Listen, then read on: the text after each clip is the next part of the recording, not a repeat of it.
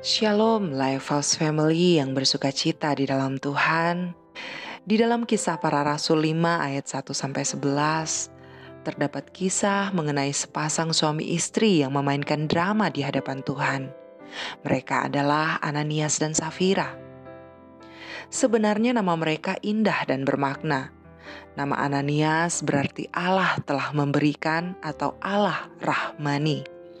Sedangkan nama Safira berarti cantik atau yang jelita.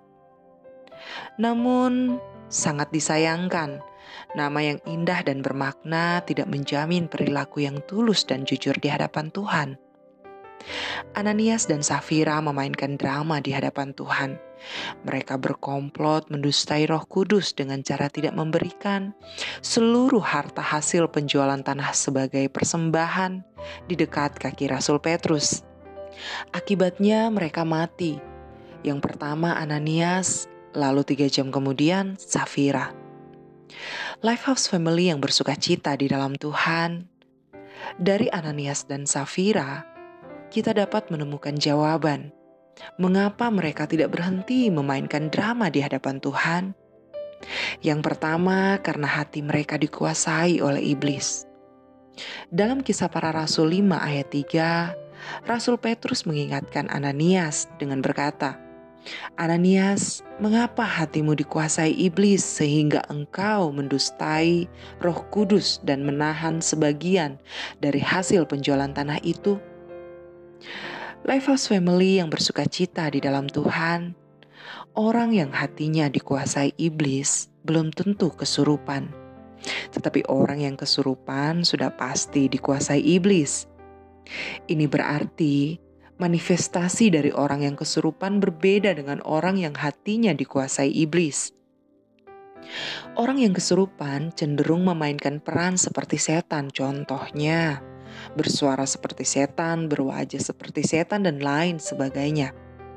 Sedangkan orang yang hatinya dikuasai iblis cenderung memainkan drama seperti iblis.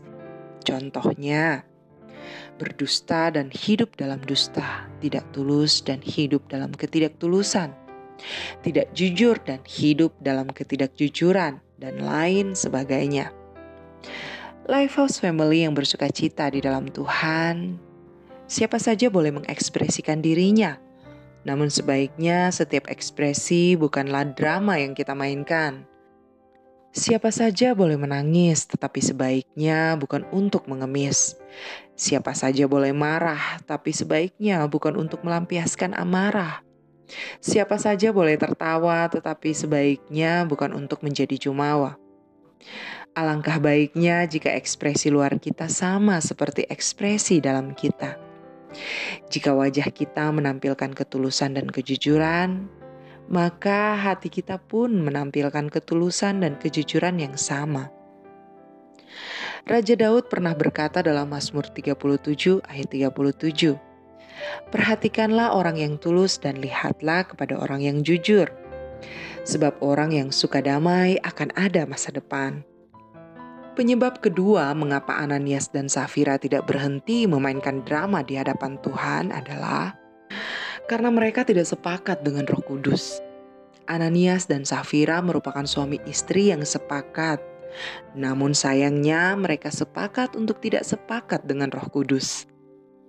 Dalam kisah para rasul 5 ayat 9, Rasul Petrus bertanya, "Mengapa kamu berdua bersepakat untuk mencobai roh Tuhan?" Lihatlah, orang-orang yang baru mengubur suamimu berdiri di depan pintu, dan mereka akan mengusung engkau juga keluar. Saya percaya berulang kali Roh Kudus mengingatkan Ananias dan Safira untuk berhenti memainkan drama di hadapan Tuhan. Namun sayangnya mereka tidak mengindahkan peringatan Roh Kudus. Mereka tidak sepakat dengan Roh Kudus. Lifehouse Family yang bersuka cita di dalam Tuhan Fungsi Roh Kudus diberikan kepada kita adalah untuk memimpin dan menolong kita. Pada saat kapan? Pada saat kita sedang bergumul menghadapi persoalan-persoalan hidup. Pada saat kita sedang berhadapan dengan dosa, pada saat kita sedang berjuang ingin menjadi serupa dengan Kristus. Karena itu, sepakatlah dengan Roh Kudus setiap hari Bukalah hati dan pikiran kita untuk dipimpin dan ditolong Roh Kudus. Dengan demikian, kita akan menjadi orang percaya yang berhenti memainkan drama di hadapan Tuhan. Lifehouse Family yang bersuka cita di dalam Tuhan, di akhir sering saya, saya ingin mengajak kita semua untuk memiliki hati yang dikuasai Roh Kudus dan sepakat dengan Roh Kudus. Selamat menjalani hari ini bersama Roh Kudus. Jangan bimbang dan ragu untuk tulus dan jujur di hadapan Tuhan. Tuhan Yesus mengasihi kita semua. Shalom.